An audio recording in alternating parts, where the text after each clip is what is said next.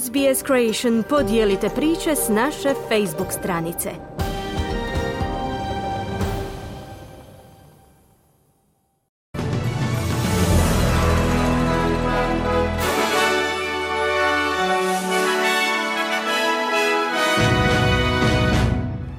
Današnjim vijestima poslušajte. Ministrica vanjskih poslova Penny Wong nalazi se u Jordanu, prvoj stanici posjeta Bliskom istoku. Najavljeno je više od 200 milijuna dolara u energetskim poboljšanjima za podstanare u Novom Južnom Walesu. Andy Murray priznaje da bi ovo mogao biti njegov posljednji Australian Open.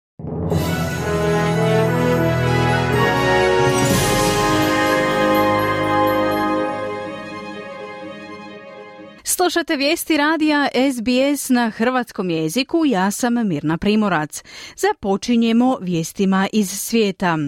Ministrica vanjskih poslova Australije Penny Wong stigla je u Jordan, prvu destinaciju svog posjeta Bliskom istoku, dok humanitarne organizacije i dalje inzistiraju na pregovorima o prekidu vatre. Tijekom posjeta Izraelu, zapadnoj obali, Jordanu i Ujedinjenim Arapskim Emiratima, senatorica Wong će se sastati s regionalnim kolegama. Amnesty International ističe da bi fokus posjeta senatorice Wong trebao biti na načinima postizanja primirja.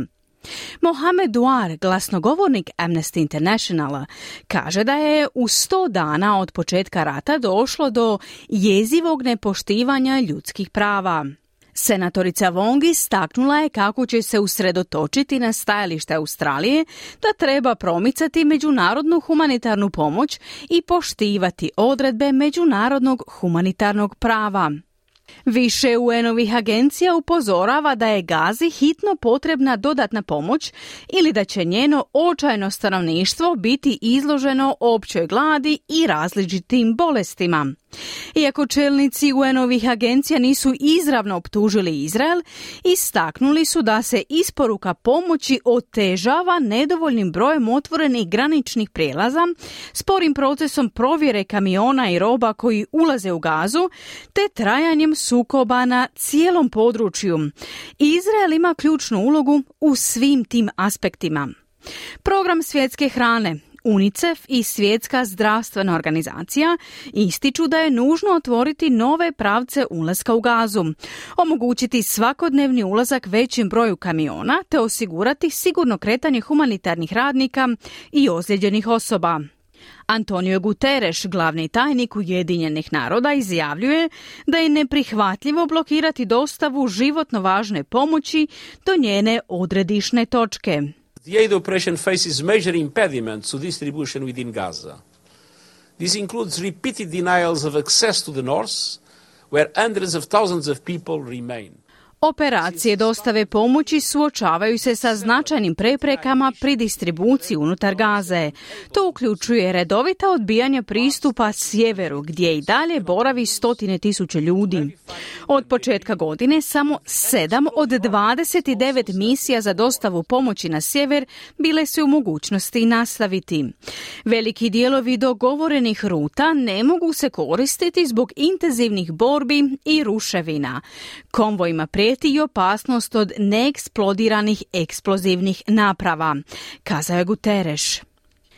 Izraelski ministar obrane tvrdi da je nužno nastaviti s intenzivnom vojnom akcijom u Gazi kako bi se osiguralo oslobađanje talaca zarobljenih od strane Hamasa.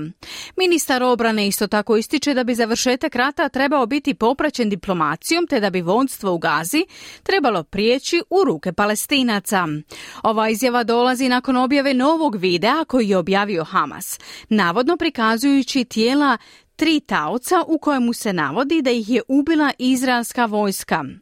Ministar obrane navodi da palestinska militantna skupina provodi psihološko zlostavljanje u vezi sa situacijom oko talaca.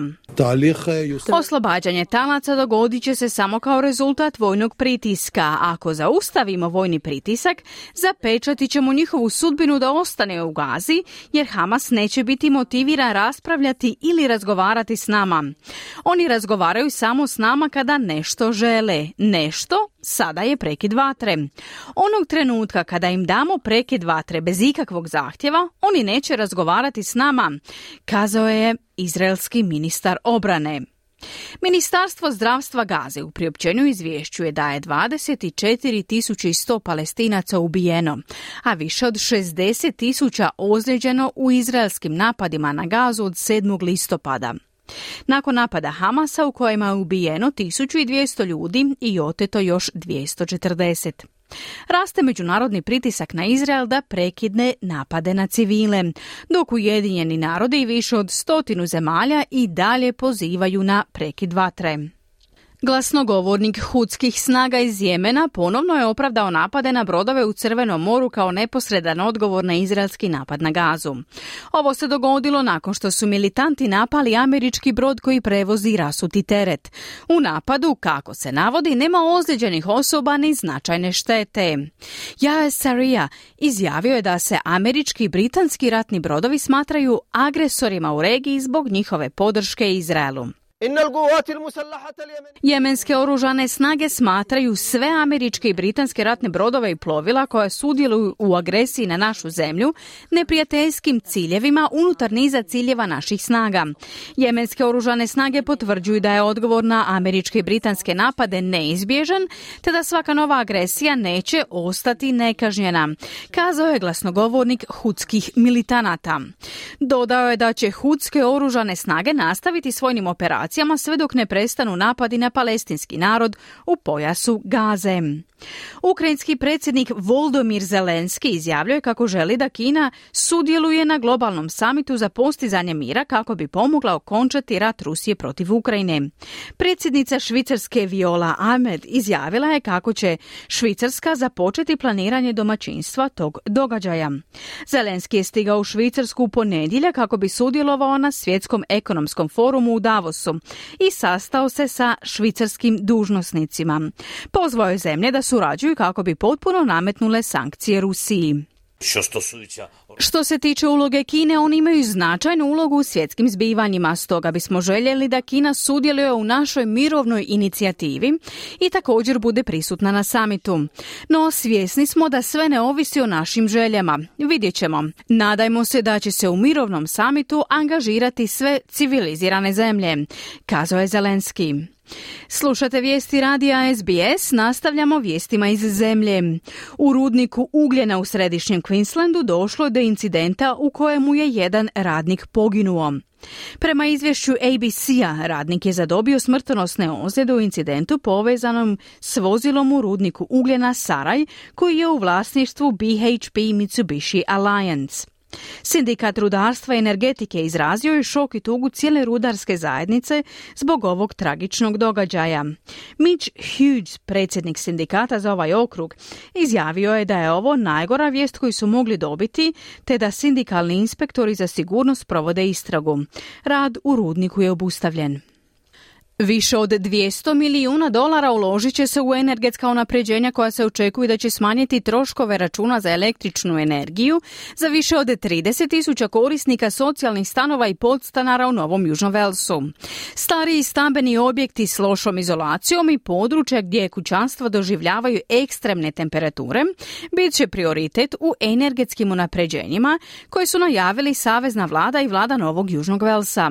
Više od 24 tisuće stambenih objekata imaće pravo na sustave toplinske pumpe za grijanje vode, stropne ventilatore, nove klima uređaje te solarnu energiju. Više od 10 tisuća kućanstava moći će uštedjeti do 600 dolara godišnje putem programa solarnih banaka kako bi njihovi domovi bili hladni ljeti i topli zimi. Sjever Australije očekuje nepovoljno vrijeme jer se predviđaju kiše i snažni vjetrovi uz daljnje poplave u Queenslandu i sjevernom teritoriju. Ovo je rezultat monsunske doline koja se proteže od sjevernog Kimberleya u zapadnoj Australiji do poluotoka Cape York uz umjereno jaki sustav niskog tlaka nad sjevernim teritorijem. U nekim slučajevima područja koja očekuju veću količinu kiše još uvijek se oporavljaju od tropskog ciklona Jaspis. Upozorenje na poplave izdana su za poluotok Cape York, zaljev Carpentaria i sjeverozapad sjevernog teritorija. Iz sporta izdvajamo peterostruki finaliste Australian Opena Andy Murray priznao je da bi ovo mogao biti njegov posljednji nastup na Melbourne Parku nakon što je ispao već u prvom kolu natjecanja porazom od Argentinca Tomasa Martina. 36-godišnji bivši prvi tenisač svijeta vratio se tenisu nakon teške ozljede kuka 2017. godine, ali je vjerojatno sve bliže mirovini. Murray je priznao da bi ovaj meč mogao značiti kraj njegovih nastupa na Australian Openu, izjavivši sljedeće. Yeah, you know, like today or, you know, a batch of results over a period of time. Očito je kada imate izvedbe poput današnje ili niz rezultata tijekom vremena kao što sam ja imao, teško je zadržati vjeru. Postoji definitivna mogućnost da je ovo možda zadnji put da igram ovdje. Kazao je Murray. Iz natjecanja je eliminirana i hrvatska tenisačica Dona Vekić, a više o tome u nastavku programa.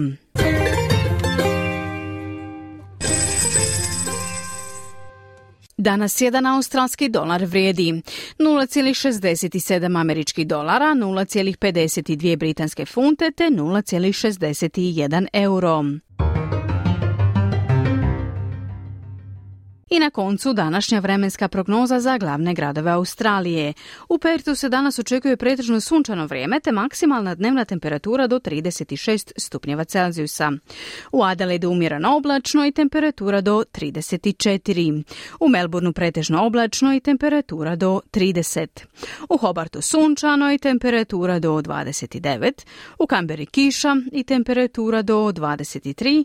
U Sidneju kiša i temperatura do 26 u Brisbaneu također kiša i temperatura do 28 i u Darwinu se danas očekuje kiša i nevrijeme te maksimalna dnevna temperatura do 31 stupanj Celzijusa. Slušali ste vijesti radija SBS na hrvatskom jeziku. Za više vijesti posjetite internetsku stranicu SBS News.